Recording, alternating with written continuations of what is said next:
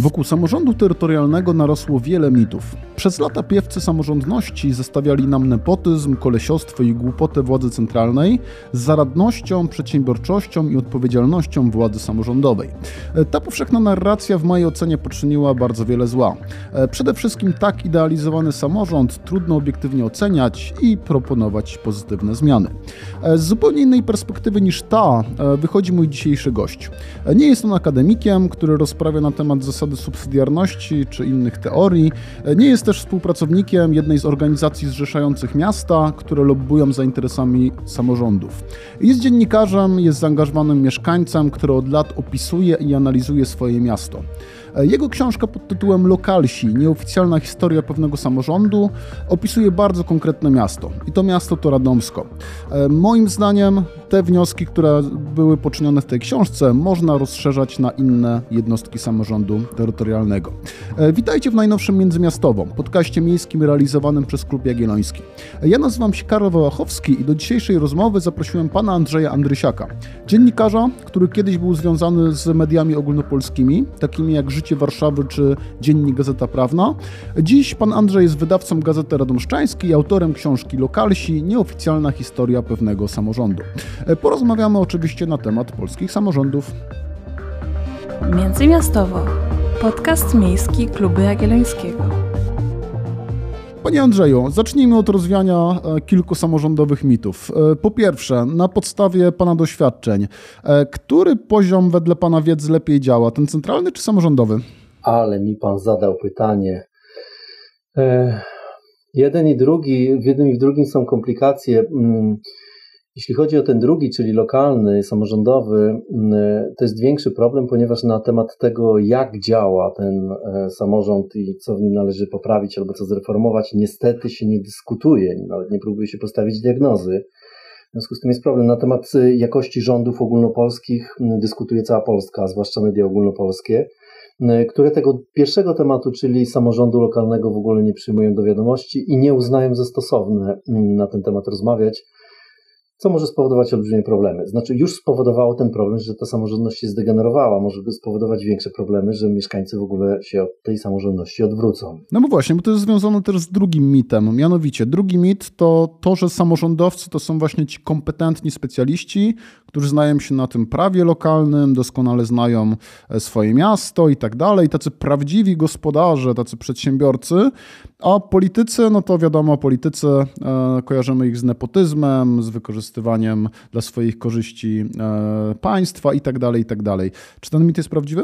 E, jak najbardziej, ale to jest tak, że mm, samorządowcy, jeżeli byłaby jakaś nagroda PR-owska dla mm, instytucji publicznych, to samorządowcy powinni ją zdobywać rok w rok, ponieważ to myślenie mieszkańców i myślenie polityków o samorządzie to jest super mm, robota PR-owska.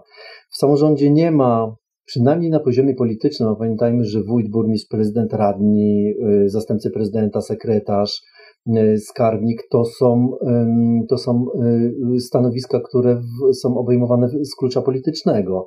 Nie z powodu profesjonalizmu, ale samorządowcy wykształcili wokół siebie taki taki mityk i taką otoczkę, że właśnie oni to są profesjonalni, co też się nie sprawdza. Oczywiście są na przykład wiceprezydenci bądź prezydenci, którzy znają się na, na przykład na planowaniu przestrzennym albo na budownictwie, na inwestycjach, ale większość tych zarządzających samorządami to są przecież wybory polityczne i mieszkańcy nie podejmują nie wybierają takiego człowieka ze względu na to, że on jest świetnym specjalistą od planowania przestrzennego, tylko że ich zauroczył swoim programem. No i ten PR działa. Działa tak dobrze, że, mm, że samorządność jest tak naprawdę zostawiona sama sobie. Mhm. Dobra, trzeci mit. E, samorządy są bliżej mieszkańców, dlatego znacznie łatwiej jest kontrolować te działania samorządowców niż te działania polityków centralnych. E, podobnie jest z mediami.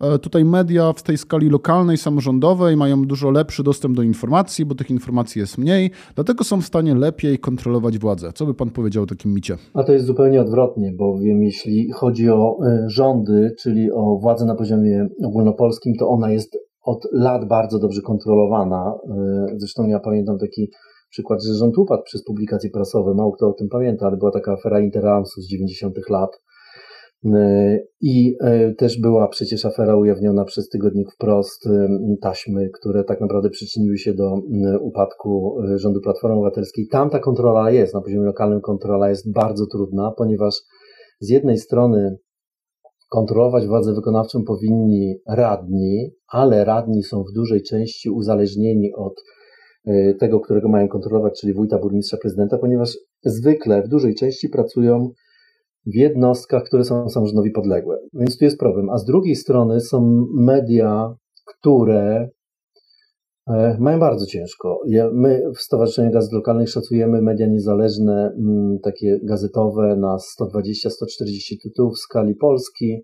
Powiatów wszystkich jest 300, chyba 14, jeśli dobrze pamiętam. Więc jest wiele powiatów, w których tych gazet nie ma, i tam niestety są media albo, które współpracują z władzą, albo takie, które są przez władzę po prostu wydawane.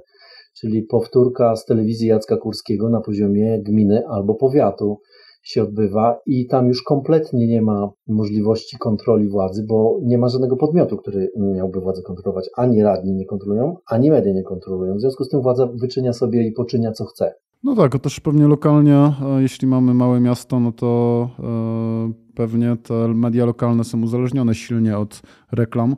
Najlepsze reklamy oczywiście są od samego samorządu, a jak nie to od dużych firm, które są gdzieś tam poblatowane z samorządem, więc realnie jakby jak finansować te media nawet, nie? To jest duże wyzwanie. Ale tak bywa. To nie jest tak, że w przypadku tych tygodników i mediów niezależnych one oczywiście mają ogłoszenia od samorządu, choć nie wszystkie, y, ale to nie jest tak, że one są od tego uzależnione. Jak ich nie mają, to trudno, ale wybierają między y, pisaniem prawdy, a pisaniem dobrze dla burmistrza i zwykle wybierają to pierwsze, no bo na tym polega niezależność mediów. Okej, okay, dobra, idźmy w stronę czwartego mitu. E, lokalnie dużo łatwiej się zaangażować, to samorządy poprzez budżety obywatelskie, konsultacje i tak dalej są inkubatorami społecznej aktywności. To dzięki samorządom mamy ten kapitał obywatelski. Co pan o tym myśli? E, to jest może w przypadku mieszkańców dużych miejscowości nie do pomyślenia, ale tak naprawdę władza lokalna nie lubi obywateli. Znaczy nie lubi ich zaangażowania obywatelskiego, jeżeli ono nie jest po drodze z samorządem, bądź nie jest robione przez ludzi, którzy są e, z aktualną władzą, z aktualną władzą związani, ponieważ władza traktuje takie grupy, czy stowarzyszenia, to już, czy fundacje, jako konkurencję, jeżeli one nie są z nią związane. Boi się, że na bazie mm, takiej grupy w, e, powstanie jakaś, albo powstaną, wykształcą się jakiś, jacyś liderzy, którzy będą, mm, którym przyjdzie do głowy, żeby mm, stanąć do wyborów. W związku z tym te relacje między władzą a obywatelami są bardzo trudne. A co do budżetu obywatelskiego, to nie wiem, Mm, jak wygląda to w Krakowie czy w Warszawie w tej chwili, ale na przykład u nas była taka sytuacja, że powstał w 2015 roku, bodaj, jeśli dobrze pamiętam, pierwsza edycja za poprzedniej prezydent y, Anny Milczanowskiej, która wtedy już się przygotowywała do wyborów parlamentarnych, które wygrała i tak naprawdę odpuściła ten budżet, zostawiła go mieszkańcom. I to była naprawdę świetna edycja, w której mieszkańcy robili wszystko od początku do końca. Napisali, napisali sobie regulamin, promowali, wybierali, decydowali, a potem się zmieniło. Potem przyszła nowa władza i nowa władza stwierdziła, że skoro budżet tak dobrze działa, to może on by był bardziej pod nami. I w tej chwili z budżetu obywatelskiego został taki karzełek. E, zaangażowania obywatelskiego tam nie ma. W zespole konsultacyjnym większość to są osoby związane z jakimiś instytucjami, bądź radni, bądź ze spółkami miejskimi. I tak sobie ten budżet obywatel, obywatelski wszędzie. Co prawda mieszkańcy głosują jeszcze, bo łatwo jest w tej chwili głosować przez internet, ale z obywatelskością to nie ma wiele wspólnego. Okej, okay, idźmy w stronę piątego e, mitu, mianowicie e, samorządowcy to są prawdziwi ludzie stąd, tacy przedsiębiorcy, którym zależy na długoterminowym rozwoju, e, w przeciwieństwie do szczebla centralnego, gdzie politycy myślą kalendarzem wyborczym i właśnie tą kiełbasą wyborczą i zależy im na szybkiej e, reelekcji, dlatego myślą krótkoterminowo, a nie długoterminowo, jak w samorządzie. Co pan o tym myśli? To prawda, że samorządowcy są ludźmi stąd, ale to, że im nie zależy na polityce i na wyborach, to jest e, to nawet nie jest mit, to jest po prostu kłamstwo. Samorząd jest tak samo polityczny jak każda inna struktura y, władzy. Czy to jest władza na poziomie ogólnopolskim, europejskim, czy samorządowym idzie się do mm, samorządu, startuje w wyborach po to, żeby zdobyć władzę, czyli to jest czysta polityka. W związku z tym kalendarz wyborczy jest dominujący, jeśli chodzi o myślenie mm, radnych i to dokładnie tak samo wygląda jak na poziomie ogólnopolskim, czyli następna kampania wyborcza y, zaczyna się dzień po y, wygranych wyborach. A co do przedsiębiorców, to przedsiębiorców ja zwrócę uwagę na to w większości rad nie ma. I to nie ma nie dlatego, że że ich ludzie nie wybierają, tylko oni po prostu nie startują, a ich argumentacja jest prosta, ja ją częściowo przyjmuję, choć w większości nie, że nie chcą startować mm, do wyborów na radnych, ponieważ będą musieli złożyć oświadczenie majątkowe. A to oznacza, że wtedy będą ich ludzie wyliczać w moich miejscowościach, będą ustawiać się kolejki po pracy, po pieniądze, po dofinansowanie, po akcje charytatywne i całą resztę. Im to jest po prostu niepotrzebne. Dlatego nie ma pędu przedsiębiorców do y, samorządności z tego powodu. Z drugiej strony nie wyobrażam sobie samorządu, w którym oświadczenia majątkowe nie są y, wypełniane. W związku z tym ten problem jest trudno rozwiązywalny. Mhm. E, jak pan myśli, dlaczego w ogóle narosło tyle mitów wokół samorządności w Polsce? E, bo ja mam wrażenie, że te wszystkie pięć minut, które teraz pan rozwiał na przykładzie swojego miasta, myślę, że mogą być swobodnie podpisane przez większość polityków, na pewno tych e, myślących o sobie jako politykach demokratycznych. Jakby dlaczego tyle jest tych mitów o samorządach? W tej chwili sytuacja jest taka, że na wszystko nakłada się podział polityczny PiS, PO i partie opozycyjne wzięły samorządność na sztandary, ale w tym takim pozytywnym kontekście, że należy go bronić, że to jest ostatnia ostoja demokracji przed zakusami tego e, strasznego PiSu, z tym, że ten sztandar, który oni, e, którym oni machają, jest strasznie pobrudzony i oni tego nie są świadomi. O ile można szukać poparcia w elektoracie dla idei samorządności w e, elektoracie wielkomiejskim, tak sobie to wyobrażam, choć nie mam, powiem szczerze, twardych danych, o tyle trudno przekonać ludzi z mniejszych miejscowości, z małych miasteczek do tego, żeby bronili swojego burmistrza, wójta i prezydenta, ponieważ on co dzień widzi oni co dzień widzą, jak to działa i jak to wygląda z bliska. W związku z tym nie można na tym budować jakiegoś przekazu politycznego. Jeżeli ten przekaz partie przed, przed najbliższymi wyborami będą e, nagłaśniały, to on po prostu będzie przestrzelony.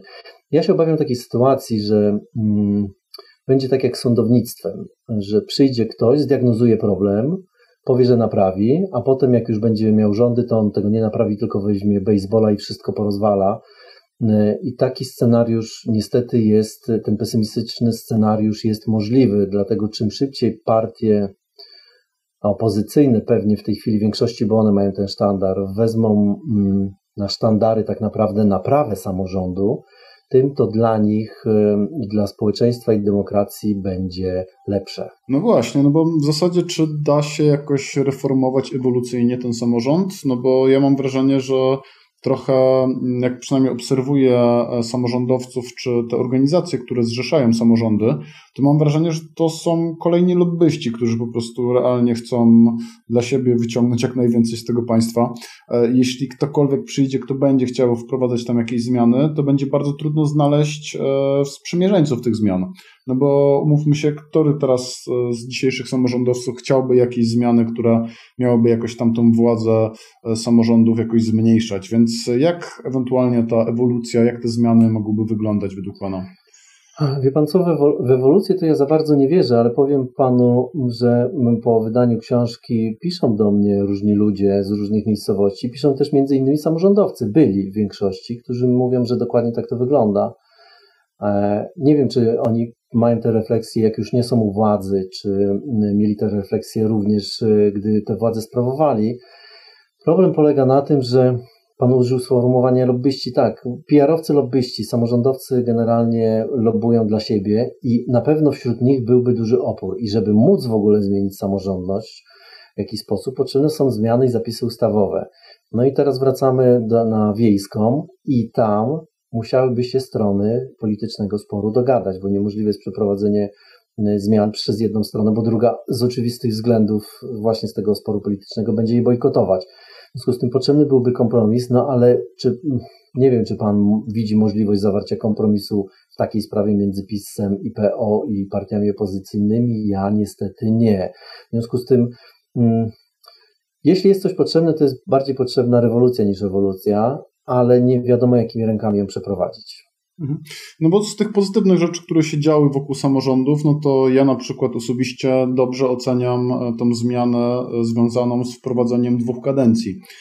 w, jeśli chodzi o burmistrzów, prezydentów, wójtów. No bo mam wrażenie, że jednak jakaś rotacja, jeśli chodzi o włodarzy miasta, wprowadza jednak jakiś ruch i te układy polityczne może jakiś, w jakiś sposób wzruszyć może jakieś nowe osoby się pojawią. Tak samo nieźle oceniam to, że miasta od pewnej wielkości muszą mieć budżety obywatelskie. No więc może jakieś takie drobne zmiany, które mogłyby wprowadzić. Pan w swojej książce na przykład pisze o dwukadencyjności wśród radnych. Czy to mogłoby coś zmienić?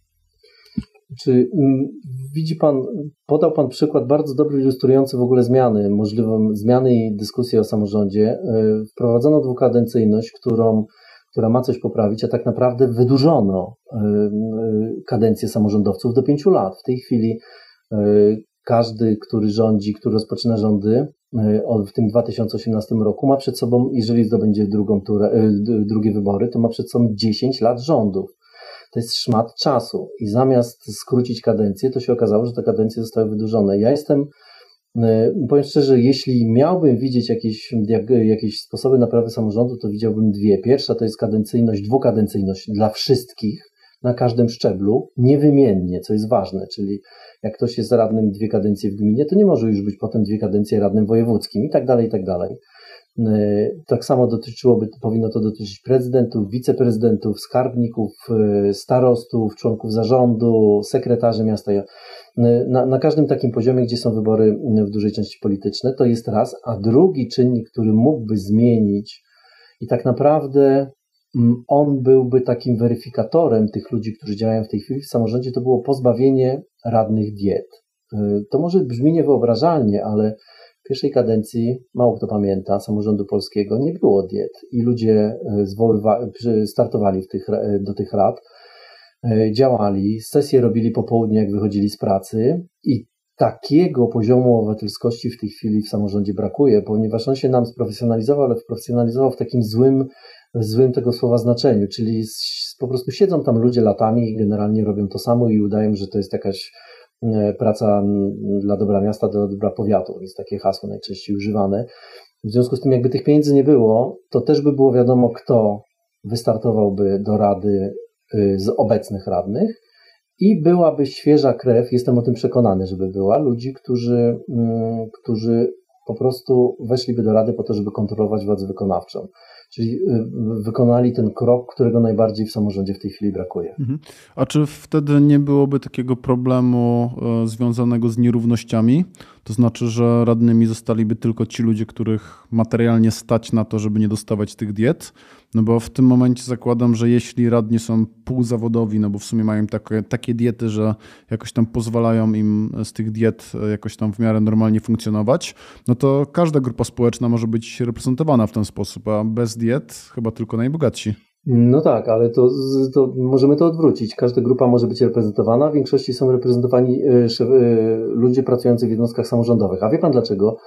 Ponieważ człowiek pracujący w jednostce samorządowej może wychodzić z tej pracy kiedy chce i ta dieta tak naprawdę jest e, to jest ułuda, ona niczego nie rekompensuje. To nie jest tak, że człowiek pracuje w jednostce samorządu i wychodzi na komisję i na i na sesję rady i w te 2000 czy 3000 zł, które on dostaje, to mu rekompensuje. Nie, to jest dodatkowa pensja. Poza tym, niech pan zwróci uwagę, dlaczego rady miast, gmin y, się odbywają przed południem? Ponieważ tak najbardziej pasuje radnym.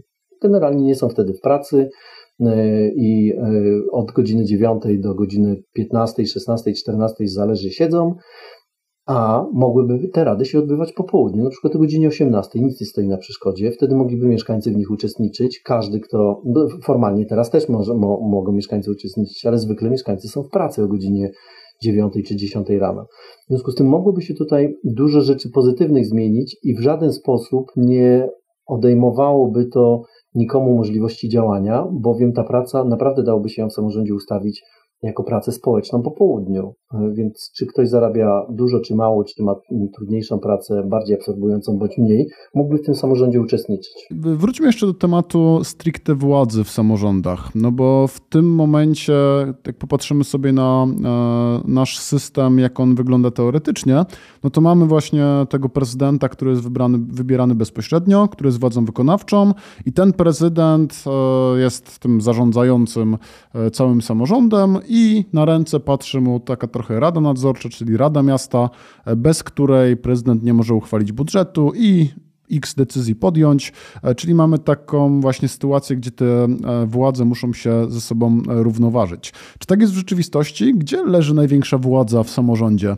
No bo też są tacy autorzy, którzy uważają, że jeden z seriali na TVP bodajże nazywał się Rancho, ten serial, że to jest serial, który tak naprawdę wskazuje na to, kto rządzi w polskich samorządach, czyli to jest pleban, to jest wójt, może jakiś duży przedsiębiorca i tak naprawdę oni według przy tym swoim stoliku tam ustalają ustalają, co się dzieje, a Rada Miasta jest tylko i wyłącznie po to, aby właśnie przyklepać pewne decyzje. Z tym e, plebanem to zaraz, to zaraz w drugiej części panu odpowiem, ale jeśli chodzi o to, kto rządzi, to e, w samorządach rządzą wójtowie, prezydentowie i burmistrzowie i oni są naprawdę niekontrolowani, jeśli chodzi o Radę, właśnie po pierwsze z tego powodu, że większość pracowników to są, większość radnych to są pracownicy jednostek, którzy nawet jeżeli są w opozycji, to nie będą za bardzo fikać, bo mogą nie dostać podwyżki na przykład, albo nie dostać awansu, choć im się powinien należeć e, z racji na przykład wykonywanych obowiązków.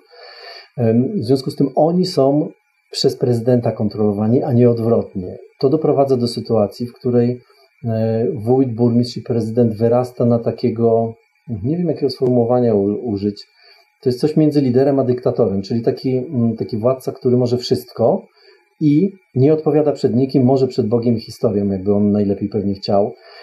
I tej kontroli nie ma. Co do plebana, mm, to też jest jeden z mitów dotyczących, ale on bardziej dotyczy nie samorządu, tylko Polski lokalnej, ponieważ tezę, mm, która jest bardzo popularna wśród y, dziennikarzy warszawskich, że na prowincji właśnie rządzi y, burmistrz y, i proboszcz, da się udowodnić i da się ją obalić. Da się ją udowodnić na przykładzie powiedzmy gmin z Małopolski czy Podkarpacia, gdzie religijność i uczestnictwo, uczestnictwo jest w uczestnictwo w obrzędach sakralnych jest inne, a nie da się jej udowodnić na przykład w zachodniopomorskim albo łódzkim, gdzie do kościoła chodzi dwadzieścia kilka procent ludzi, w związku z tym wpływ kościoła na decyzje wyborcze jest marginalny.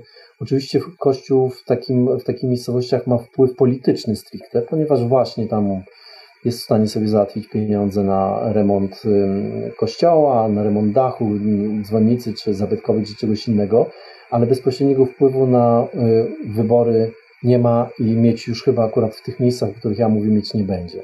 No dobrze, w takim razie, co według Pana się wydarzy w kolejnych latach? Czy dalej będziemy mieli taki chyba pasożytniczy, to jest chyba dobre określenie, system, który właśnie Pan opisuje na e, przykładzie Radomska, gdzie właśnie ci urzędnicy, samorządowcy są takimi pasożytami na e, tej wspólnocie i w zasadzie nie pełnią zbyt dobrze swojej roli, czy jednak coś się może wydarzyć politycznie, będą jakieś zmiany, pewna jakaś taka masa krytyczna zostanie osiągnięta.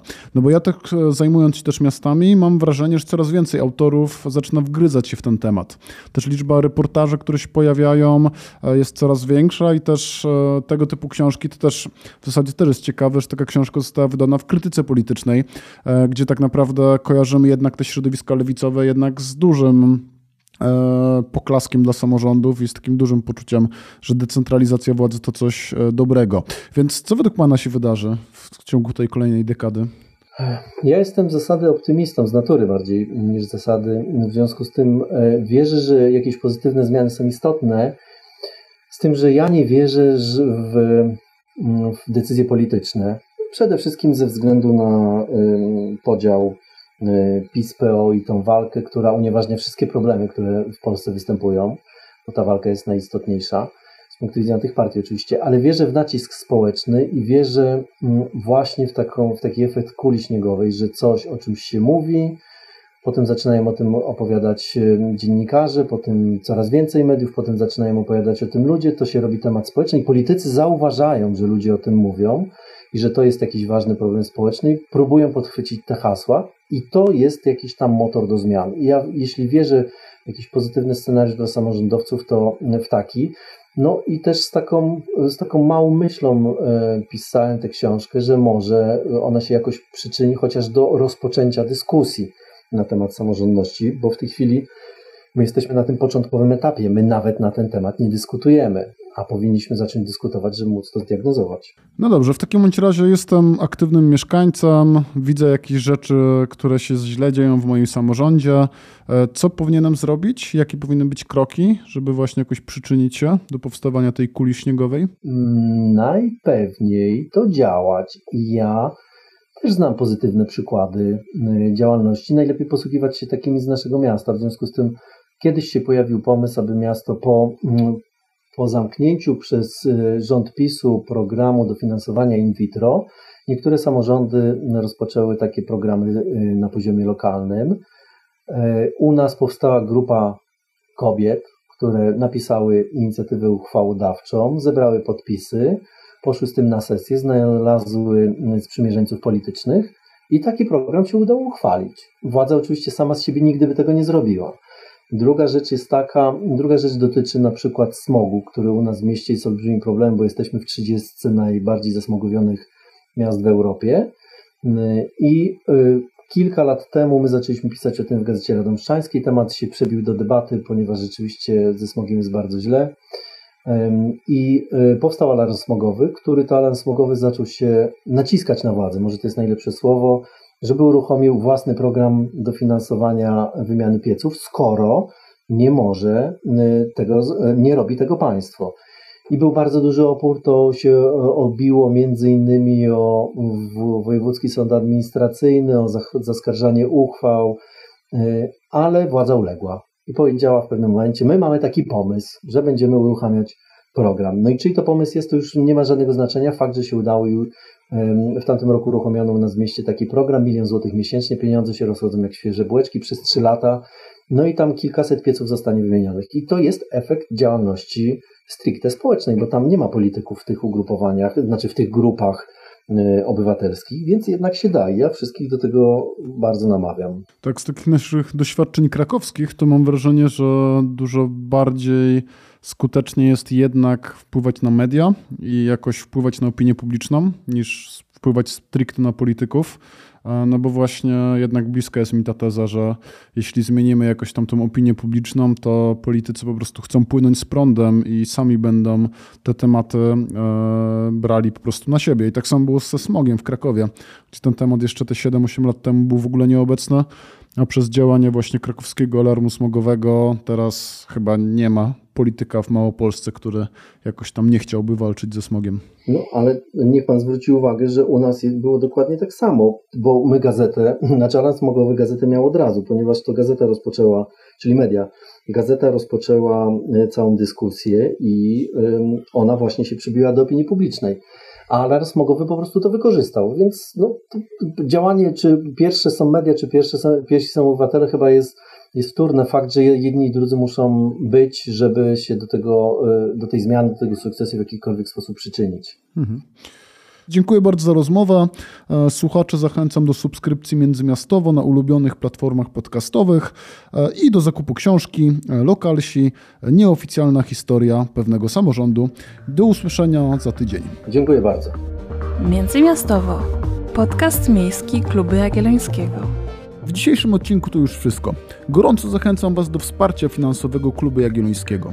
To w znacznej mierze dzięki Waszym wpłatom funkcjonuje nasze stowarzyszenie. Dziękuję za Wasze dotychczasowe wsparcie. Produkcja tego odcinka została sfinansowana ze środków otrzymanych w ramach Programu Rozwoju Organizacji Obywatelskich na lata 2018-2030, których operatorem jest Narodowy Instytut Wolności Centrum Rozwoju Społeczeństwa Obywatelskiego. Pozyskany grant pozwala nam rozwijać nie tylko nasz podcast, ale inne działania w tematyce miejskiej na portalu klubjagielloński.pl.